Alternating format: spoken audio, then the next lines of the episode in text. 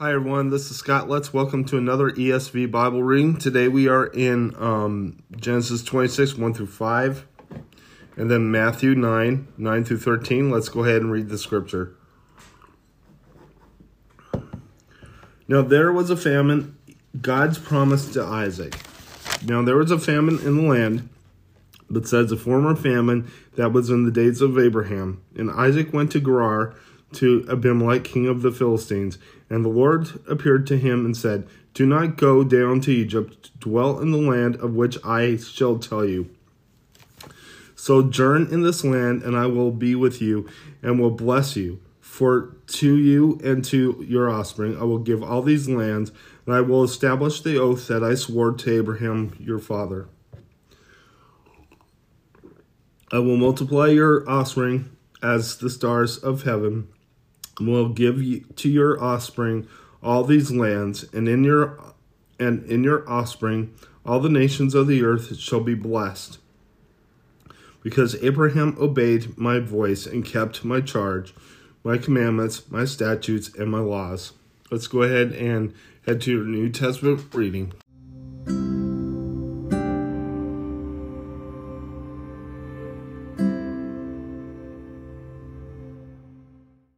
All right, so now we're in um, Matthew uh, 9, 9 through uh, 13. Let's go ahead and read the scripture. Jesus calls Matthew. As Jesus passed on from there, he saw a man called Matthew sitting at the tax booth, and he said to him, Follow me. And he rose and followed him. And as Jesus reclined at the table in the in the house. Behold, many tax collectors and sinners came and were reclining with Jesus and his disciples. And when the Pharisees saw this, they said to his disciples, Why does your teacher eat with tax collectors and sinners? But when he heard it, he said, Those who are well have need of a physician, but those who are sick but those who are those who are well have no need for a physician, but those who are sick. Sorry about that.